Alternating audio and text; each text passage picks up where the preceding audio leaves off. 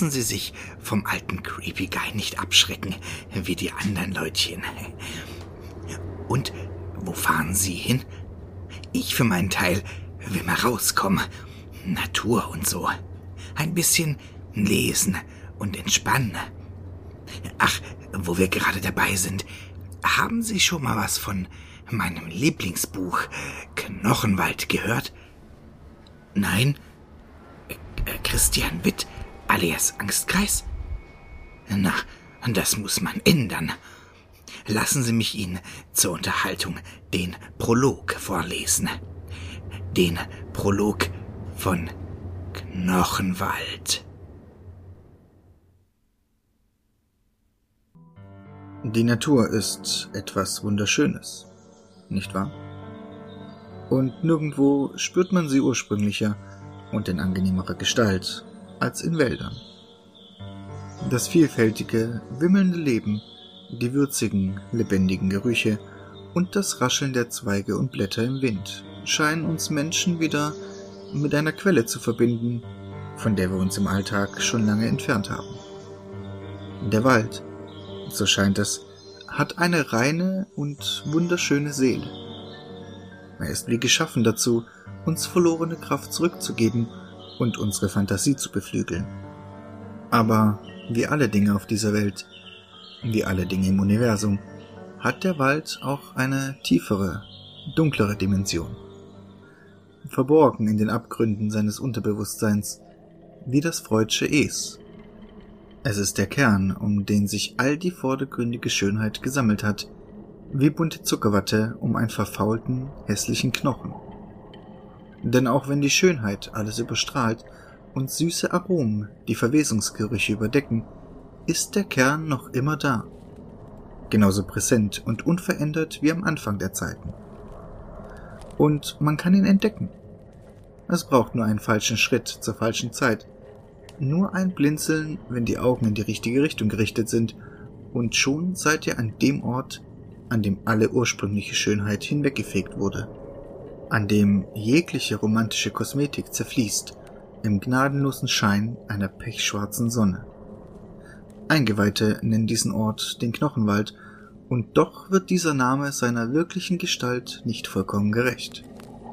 Die Wahnsinnigen und Leichtsinnigen die bewusst nach Wegen zu diesem Ort suchen. Nun, sie können ihn finden. Sie brauchen nur auf Unstimmigkeiten in der natürlichen Ordnung zu achten. Seltsame Gesteinsformationen, grotesk verformte Äste, Pfade, die in tiefer Nacht in einem fahlen Licht leuchten, Insekten mit zwei, drei oder mehr Köpfen oder Glühwürmchen, die sich in großer Zahl in eine bestimmte Richtung bewegen. Wenn ihr diesen Zeichen folgt, oder ohne Absicht an diesen Ort geratet, werdet ihr zunächst seinen besonderen Geruch bemerken. Es riecht dort durchdringend nach Blut und Verwesung, aber auch nach verbranntem Horn und versenkten Knochen. Deine Ohren werden das hohle Klacken und Rasseln von Knochen hören, die vom Wind aneinandergeschlagen werden. Jeder Schritt, den ihr im Knochenwald tut, wird von einem lauten Knirschen begleitet, wenn ihr die vielen Schädel, Gebeine und Knochenkügelchen mit dem Gewicht eurer Schritte niederdrückt. Niemand kann sich also im Knochenwald lautlos bewegen. Oder genauer gesagt, zumindest kein Mensch. Ihr werdet mich vielleicht fragen wollen, woher all die Knochen stammen, die unter euren Füßen ihr trauriges Lied vom Verfall singen. Zum Teil sind es längst gestorbene Kreaturen, Waldtiere wie Eichhörnchen, Igel, Vögel und dergleichen, von denen nur noch zerbrechliche Knochen und leere Augenhöhlen übrig sind. Aber auch Menschen, die einst im Wald ermordet wurden oder selbst ihren Tod herbeiführten, finden hier ihre letzte, unheilvolle Ruhestätte. Und natürlich jene, die den Knochenwald aus eigenem Antrieb aufsuchten und nie wieder den Weg aus seinen dämmerigen, düsteren Fängen hinausfanden. Der Boden selbst erzählt ein Epos der Trauer und der Gewalt denn wer hier liegt, starb keines natürlichen Todes und wurde noch dazu längst von der Welt vergessen. Manche nach ihrem Tod, viele auch bereits zu Lebzeiten. Von Zeit zu Zeit wird euer Blick auch auf Skelette von eigenartigen Wesen fallen. Wesen, wie ihr sie noch nie zuvor gesehen habt. Nicht mal in euren Träumen. Oder euren Albträumen. Manche davon sind viel zu groß, um sich zum Bodenbelag zu gesellen. Diese hängen an den riesigen kahlen Bäumen, die selbst aus Knochen gefertigt sind. Missgestaltete, aber ehrfurchtgebietende Kolosse einer Zeit, als die Erde noch jung war. Stumm und gewaltig schaukeln und baumeln sie an unsichtbaren Schnüren im ewig wehenden, kalten Wind. Und nicht alle von ihnen sind zu Grippen geworden. An so manchen von ihnen klebt noch trockene Haut und ab und an sogar faulige Fleischstücke, die nach und nach zu Boden tropfen und die unter anderem für den besonderen Duft des Knochenwaldes verantwortlich sind. Diese abstoßenden Fleischreste bilden, neben Besuchern wie euch, die Nahrungsgrundlage für die einzigen echten Lebensformen in dieser dunklen Welt. Die Schneidmaden. Diese Madenart kommt allein im Knochenwald vor. Die größten Exemplare werden ungefähr so groß wie ein mittelgroßer Hund.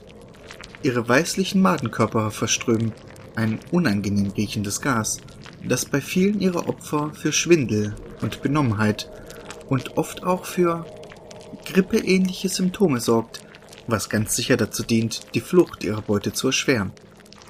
Auch wenn sie keine Beine haben, sind Schneidmaden unglaublich schnell, und selbst ein gesunder und nicht von ihren Gasen betäubter Mensch kann Schwierigkeiten haben, vor ihnen davonzulaufen, wenn sie erst einmal so richtig Fahrt aufgenommen haben.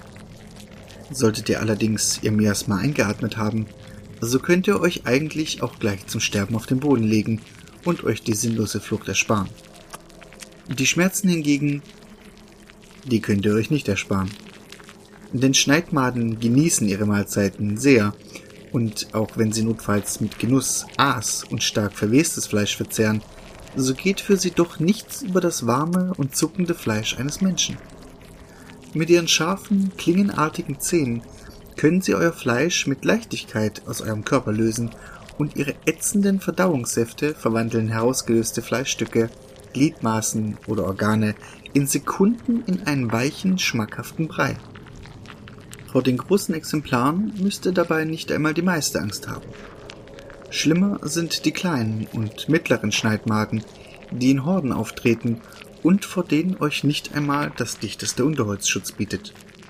Denn der Boden des Knochenwaldes, dieses riesige Reich aus Horn, Knochensplittern und wie Blätter umherwehenden Hautresten, ist ihr Königreich. Hier herrschen die Maden unangefochten. Lediglich im hohen Geäst der knöchernen, kahlen Bäume seid ihr vor ihnen sicher. Dort, wo der kalte Wind noch schärfer weht, das Rasseln der Knochen ohrenbetäubend laut ist und ihr euer Lager mit den stark verwesten Überresten seltsamer Kreaturen und ab und an auch verstorbenen Menschen teilt. Hier solltet ihr sicher sein, wobei der Anblick der fremdartigen, verrotteten Gesichter und der seltsam geformten Schädel in der Nacht schon so manchen in den Wahnsinn getrieben hat. Wie auch sonst sollten sie auf diese Geschichten gekommen sein. Geschichten, nach denen urplötzlich Leben in die verdammten Kadaver gekommen sei und sie des Nachts vom roten Glühen toter Augen oder einer knochigen Klaue am Hals erwacht seien. Aber selbst wenn dies nur Wahnfantasien sein sollten, so ist es keine gute Idee, für immer auf einem dieser Bäume auszuharren. Immerhin müsst ihr essen und trinken, und eure Gefährten bieten zwar eine magere Nahrungsquelle, wenn man den Ekel erst einmal überwunden hat, aber auf Dauer werden sie euch nicht sättigen. Euch bleiben also nur zwei Möglichkeiten. Entweder ihr steigt hinab auf den madenverseuchten Boden und sucht nach dem Eingang, der euch in diese verkommene Existenzebene gebracht hat. In diesem Fall kommt ihr vielleicht mit heiler Haut und lebenslangen Albträumen davon. Oder ihr versucht euch vorsichtig von Baum zu Baum zu hangeln. Das könnte euch den Tod bringen, denn die Bäume sind hoch und stehen weit auseinander, und die Maden am Boden sind stets hungrig. Doch es könnte sich auch für euch lohnen. Denn tief im Herzen des Waldes, nach vielen Kilometern voller Leichen, Tod, Maden, Knochen und Angst, liegt etwas sehr Wertvolles verborgen. Was es ist, kann ich euch nicht genau sagen, denn bis hierher ist niemand von dieser Reise ins Innere des Schreckens zurückgekehrt. Was mit denen geschehen ist, die es versucht haben, ist unklar. Natürlich wäre es nicht unwahrscheinlich, dass sie einfach gestorben und nun ein Teil des Waldes geworden sind. Gefressen, zu Tode gestürzt, aufgespießt, verhungert oder verdurstet. Eine dunklere Theorie besagt aber, dass manche von diesen Wagemutigen es bis hinein ins Zentrum geschafft haben und dort zu etwas anderem geworden sind. Ob das aber stimmt, vermag ich nicht zu sagen. Das wenige, was ich weiß, habe ich allein den bedauernswerten Existenzen zu verdanken, die die Reise ins Innere begonnen und das Zentrum aus der Ferne gesehen haben, dann aber umgekehrt sind. Damit haben sie zwar ihr Leben gerettet, nicht aber ihren Verstand. Ihre Schilderungen sind wirr, voller Widersprüche und Übertreibungen oder Untertreibungen und demnach nicht besonders vertrauenswürdig. Wie auch immer. Vielleicht könnt ihr mir ja eines Tages mehr darüber berichten, falls ihr den Mut aufbringt, den Knochenwald zu besuchen und tief in sein kaltes, fauliges Inneres vorzudringen.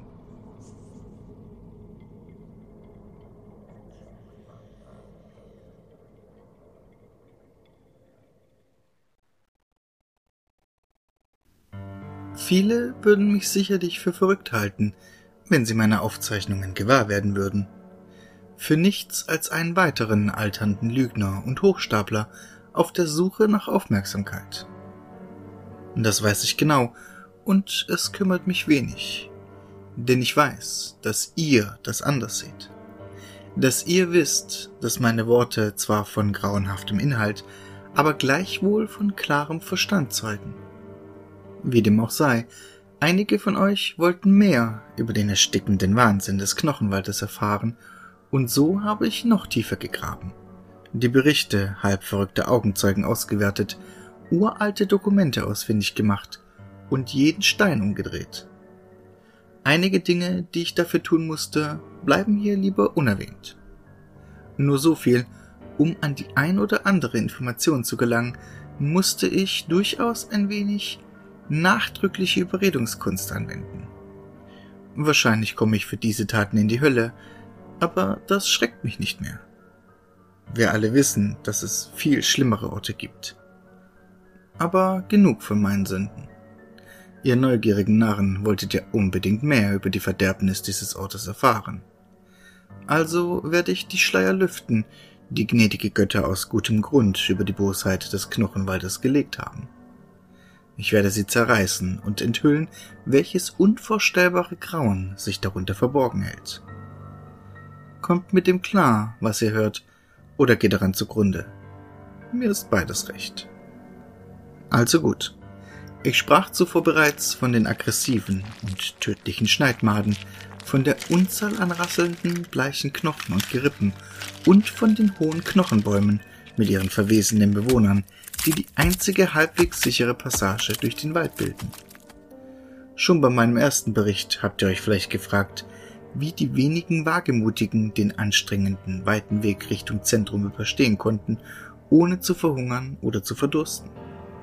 Nun, neben den verfaulenden Fleischresten, die noch an dem ein oder anderen Skelett kleben, gibt es noch zwei weitere Nahrungsquellen an diesem eigentlich lebensfeindlichen Ort.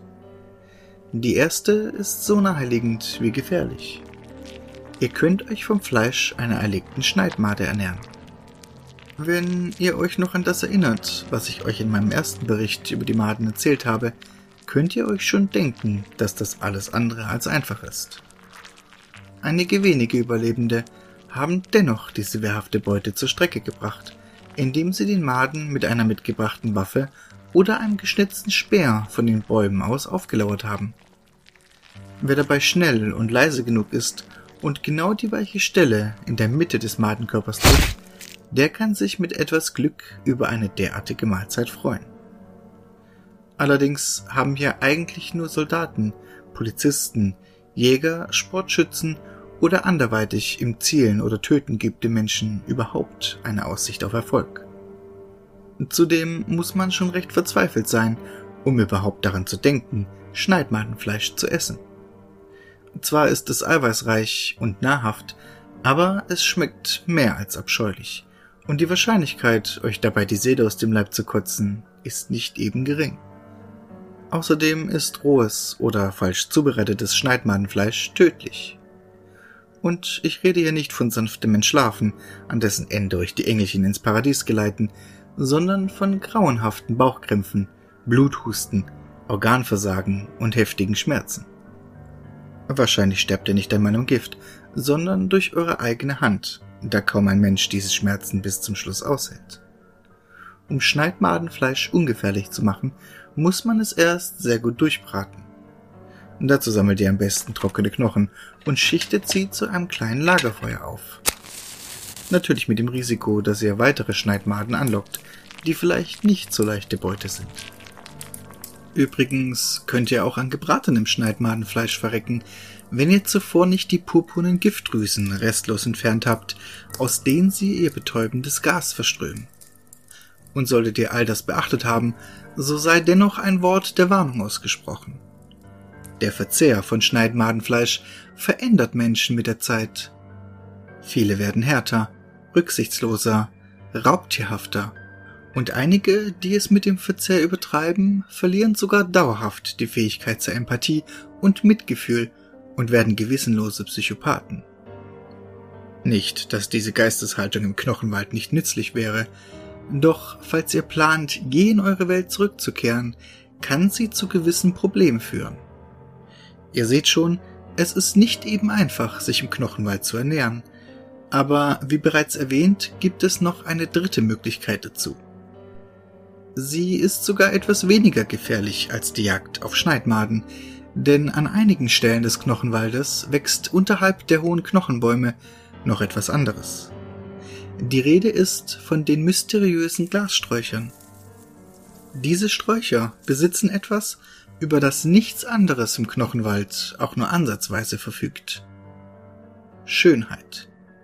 Denn sie bestehen ganz aus glitzerndem, funkelndem Glas und ihr bläulich-silbernes Leuchten besitzt in der tristen, bedrohlichen Atmosphäre dieses Ortes eine schier unwiderstehliche Anziehungskraft. Umso mehr, da diese Sträucher reiche Ernte tragen. Ihre saftigen, kirschroten und seltener auch dunkelblauen Früchte sind für hungrige und durstige Wanderer so anziehend, dass sie kaum noch an etwas anderes denken können, wenn sie sie erst einmal erblickt haben. Doch Vorsicht, nicht nur, dass man den Schneidmaden verseuchten Boden betreten muss, um zu ihnen zu gelangen, es gibt noch einen weiteren Grund, sich den Glassträuchern nicht unbedacht zu nähern. Wenn ein Glasstrauch voller Beeren hängt und ihr kaum einen kahlen Zweig an ihm erkennen könnt, ist alles gut. Geht schnell dorthin und greift euch so viele Beeren, wie ihr nur essen könnt. Sie werden das süßeste und köstlichste sein, was ihr je gekostet habt. Ganz gleich, ob ihr von den blauen oder den roten Beeren isst. Wobei manche auch sagen, dass die blauen Beeren sogar noch köstlicher schmecken. Wie auch immer. Viele, die von einem Glasstrauch gegessen haben, berichteten später, dass ihnen jede andere Nahrung, die sie danach zu sich genommen haben, fad und langweilig geschmeckt hat. Selbst die feinste und erlesenste Gourmetküche brachte ihnen nicht mehr Freude als ein Eimer Küchenabfälle. Wenn aber nur noch wenige Beeren an einem Glasstrauch hängen, solltet ihr besonders auf der Hut sein. Denn Glassträucher beziehen die Kraft für ihre Früchte und ihr Wachstum weder aus der schwarzen Sonne noch aus dem knochentrockenen, unfruchtbaren Boden dieses Ortes. Sie beziehen sie aus jenen Unglücklichen, die sich einem beinahe abgeernteten Strauch nähern. Sobald sich ein Opfer in die Nähe eines solchen Glasstrauches begibt, graben sich feine, durchsichtige und nahezu unsichtbare Wurzeln aus dem Boden, die sich einen Weg in den Körper ihrer Beute suchen. Dank schmerzstillender Substanzen merkt das bedauernswerte Opfer davon rein gar nichts.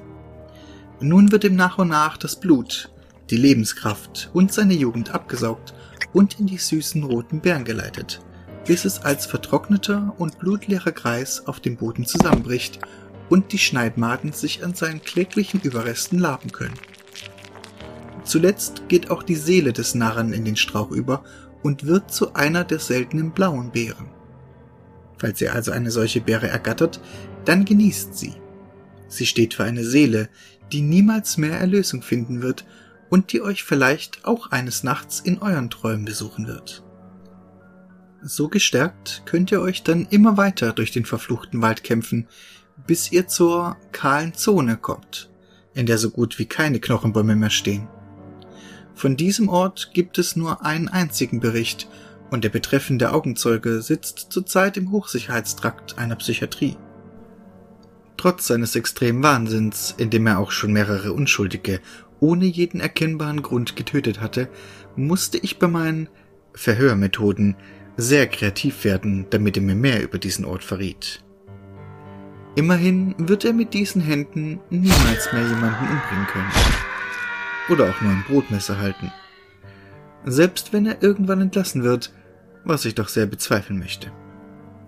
Jedenfalls erzählte er mir, dass er in der kahlen Zone ein riesiges Totem gesehen hat. Einen titanischen Totempfahl aus Schädeln von Menschen, Tieren und anderen Kreaturen, der hundert Meter und mehr in den Himmel ragt und um den zu jeder Zeit eine ganze Meute von Kultisten tanzt. Diese Kultisten sind menschlich.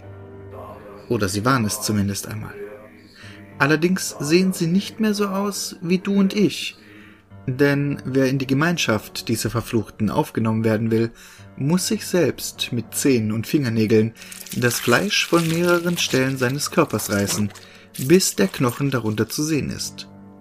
Denn Knochen sind diesen Fanatikern, die sich selbst die Weißen des Gebeins nennen, heilig und sie betrachten es als eine Ungeheuerlichkeit, dass das verräterische Fleisch sie verbirgt. Die Allerhöchsten in ihrem Orden sind nicht viel mehr als Skelette mit Gehirn und Organ, denn da diese nicht die geheiligten Knochen ihres Körpers verdecken, ist ihre Entfernung nicht erwünscht. Ihr fragt euch jetzt sicher, wie diese Wahnsinnigen die Prozedur überleben können. Nicht jeder von ihnen überlebt es.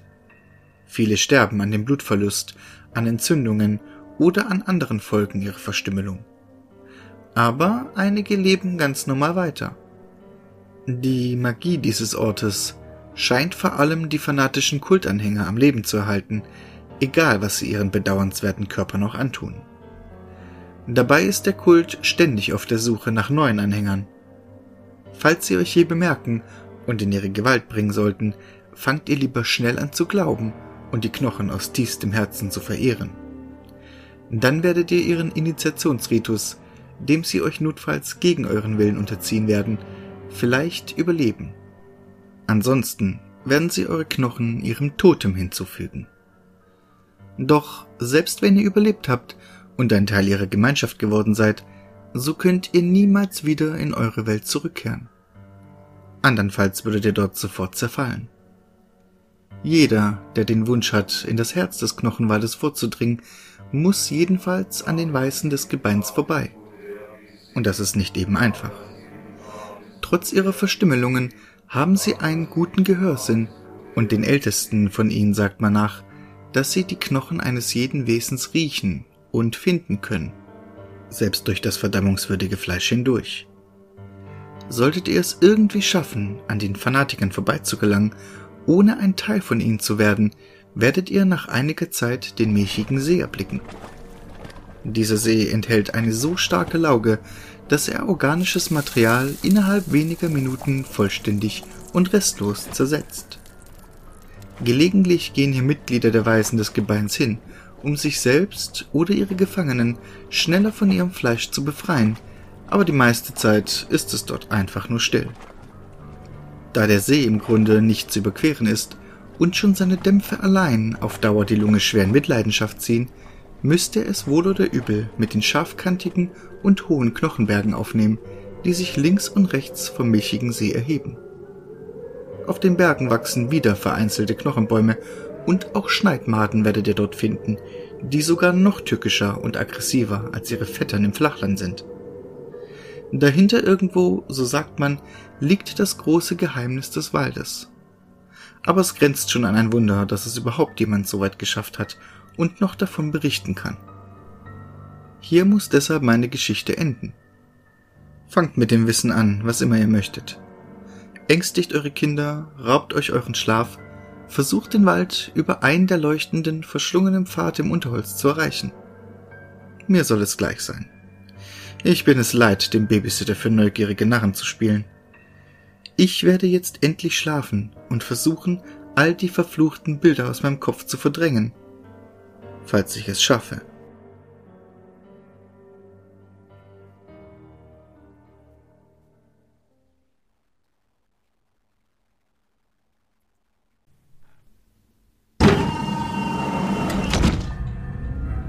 Devon lautete sein Name, und er ist einer der Weisen des Gebeins. Ich kann es immer noch nicht fassen, dass ich es wirklich geschafft habe, ihn hierher zu bringen. Freiwillig ist er natürlich nicht mit mir gekommen. Aber er hatte sich zu weit von seinen Glaubensbrüdern entfernt, und so konnte ich ihn unbemerkt überwältigen und ihn irgendwie den gesamten Weg bis zum weit entfernten Eingang des Knochenwaldes mitnehmen.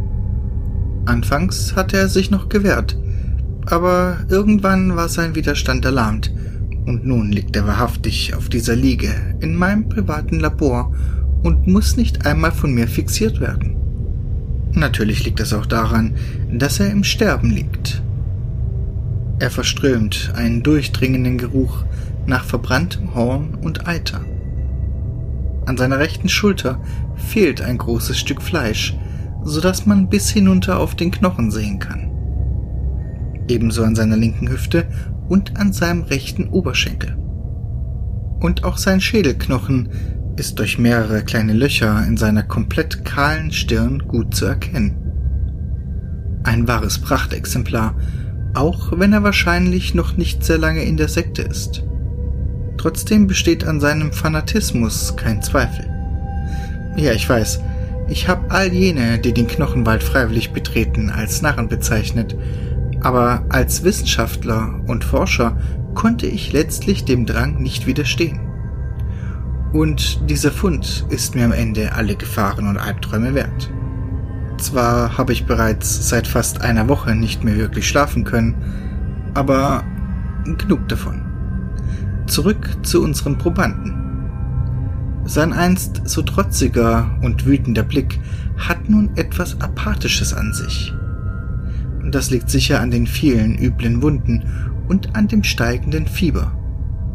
Nun, da der magische Einfluss des Waldes ihn nicht länger schützt, beginnen seine Verletzungen zu eitern und sich zu entzünden.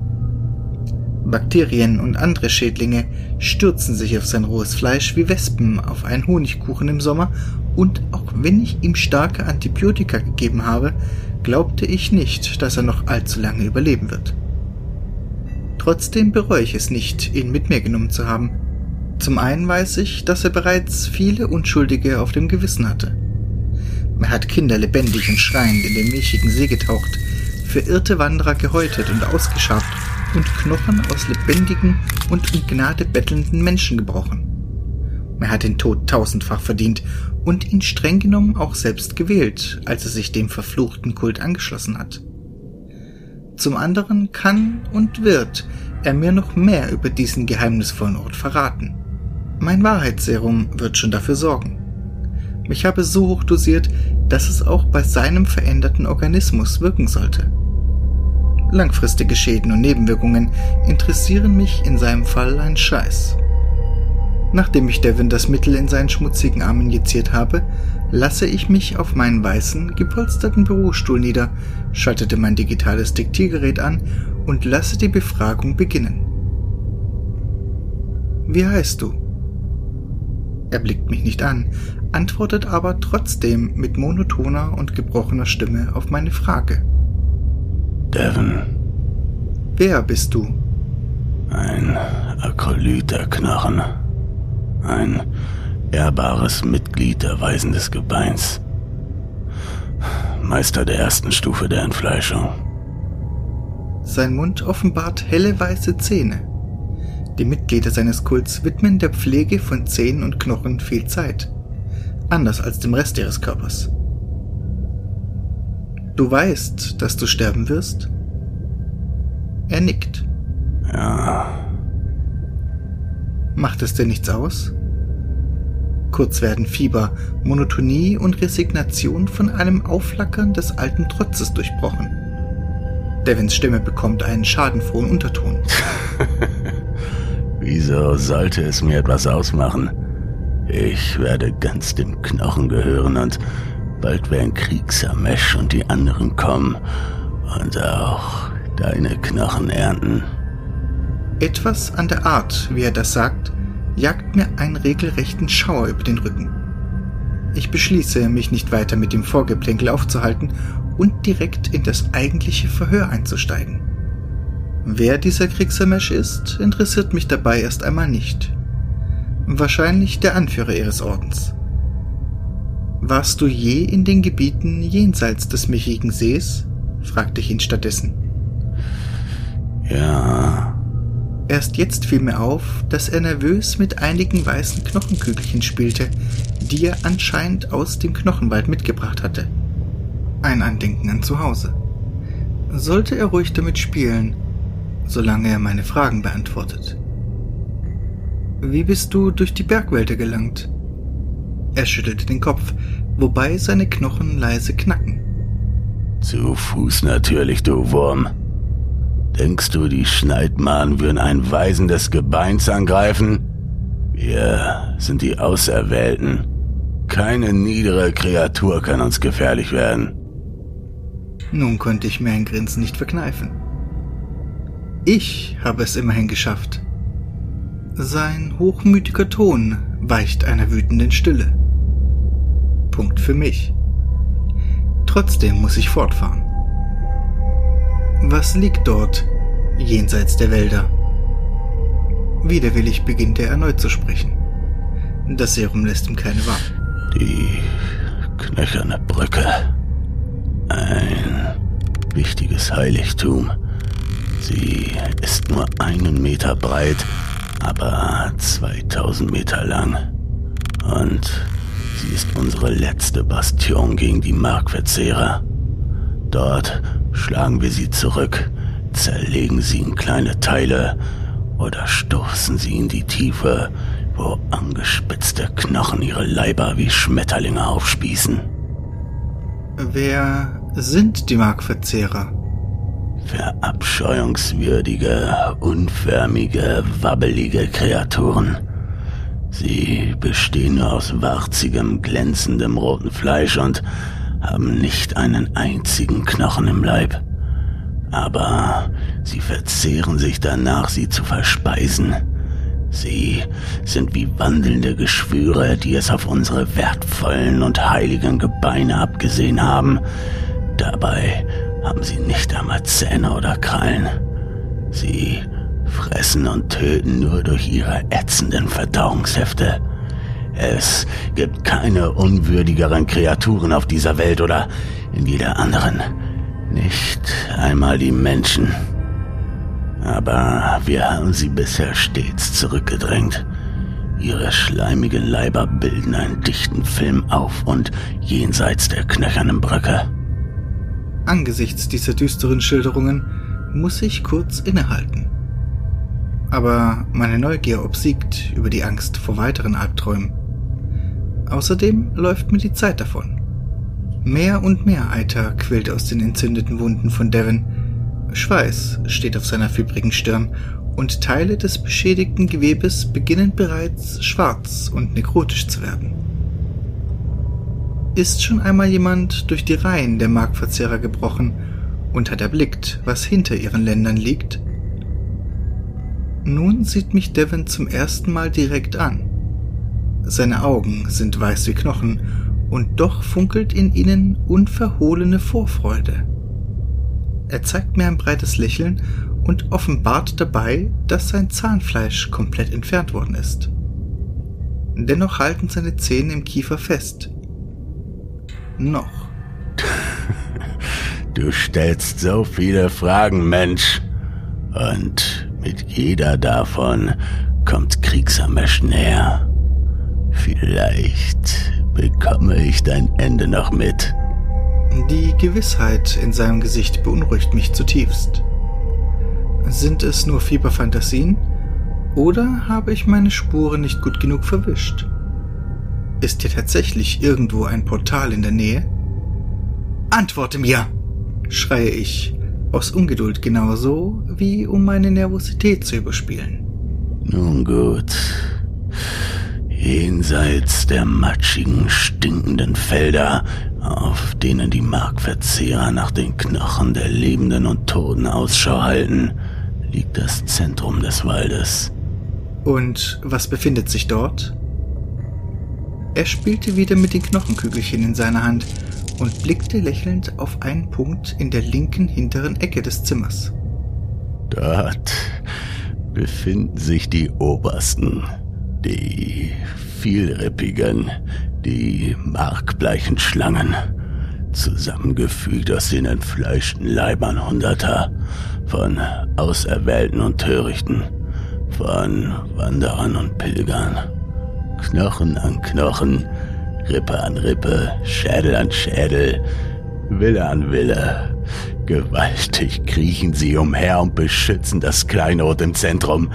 Den einen Schatz, der nie geborgen werden darf. der nie geborgen werden wird. Bei den letzten Worten überschlägt sich seine Stimme fast vor Freude und er beginnt hysterisch zu lachen. Erst jetzt komme ich auf die Idee, in die von Devin fixierte Zimmerecke zu sehen. Dort ist etwas erschienen, buchstäblich aus dem Nichts. Eine titanische Knochenhand, deren Finger wiederum aus einzelnen Händen zusammengefügt sind und die dabei sind, nach mir zu greifen. Kriegsames! Oh, vielrippiger! Bestrafe diesen Menschen! ruft Devin ekstatisch und zappelt wie ein Wahnsinniger, während der Eiter aus seinen Wunden auf den Boden tropft. Ich laufe in Richtung Tür, um so schnell wie möglich aus dem Raum zu kommen. Dann aber fällt mir auf, wie töricht das wäre. Was immer aus diesem Portal kommt, würde dann hinaus in die Welt gelangen können. Das durfte einfach nicht passieren. Ich mag die meiste Zeit meines Lebens ein selbstbezogenes Arschloch gewesen sein. Ich hatte mich für meine Erfolge und Entdeckungen immer mehr interessiert als für die Nöte und Bedürfnisse meiner Mitmenschen. Aber so egoistisch, dass ich die Welt einer winzigen Chance auf Flucht opfern würde, bin selbst ich nicht. Stattdessen greife ich mir das digitale Aufnahmegerät.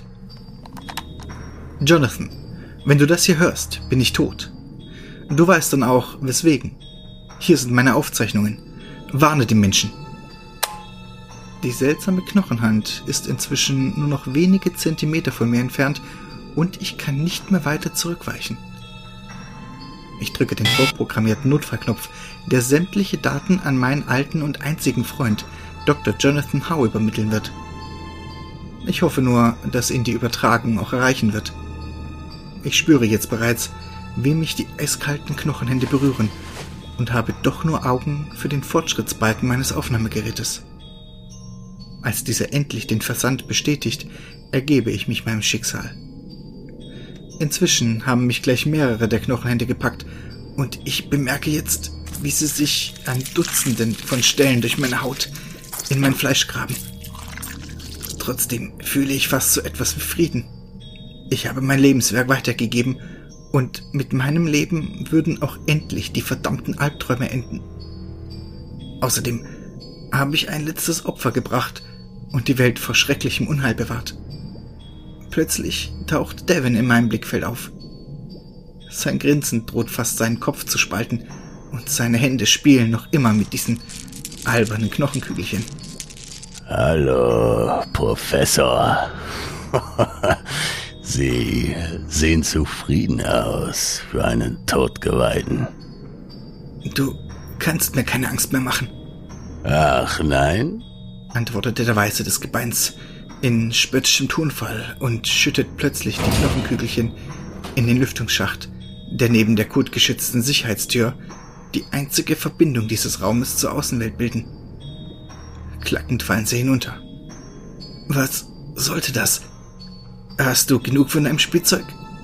fragte ich belustigt, auch wenn mir die Knochenfinger wahnsinnige Schmerzen bereiten und sie an einigen Stellen bereits Organe zu durchstechen beginnen. Spielzeug. Nein, Professor. Das waren Schneidmadeneier.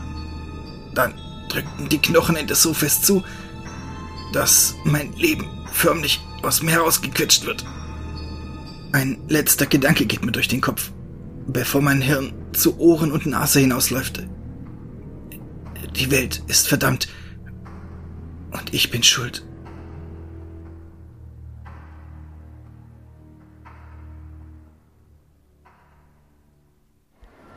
Und? Spannend, oder? Wollen Sie noch mehr hören? Oh, Sie müssen aussteigen. Wissen Sie was? Ich begleite Sie ein Stückchen.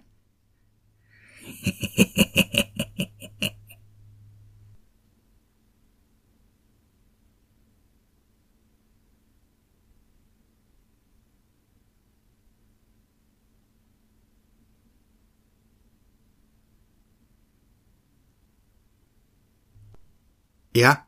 Hallo? Bo hier. Ich brauche sofort ein Einsatzteam beim alten Darkmoor anwesen. Ja. Ja, genau. Schnell, wenn's geht. Ich habe hier mehrere stark verweste Leichenteile gefunden. Eventuell sogar die restlichen, die zum Fund im nahegelegenen Wald passen könnten. Hm? Hm? Nein, keine Menschenseele hier. Deswegen denke ich, dass der Besitzer bzw. potenzieller Täter auf der Flucht ist. Deswegen veranlassen Sie bitte auch gleich die Fahndung nach Barrett Darkmoor.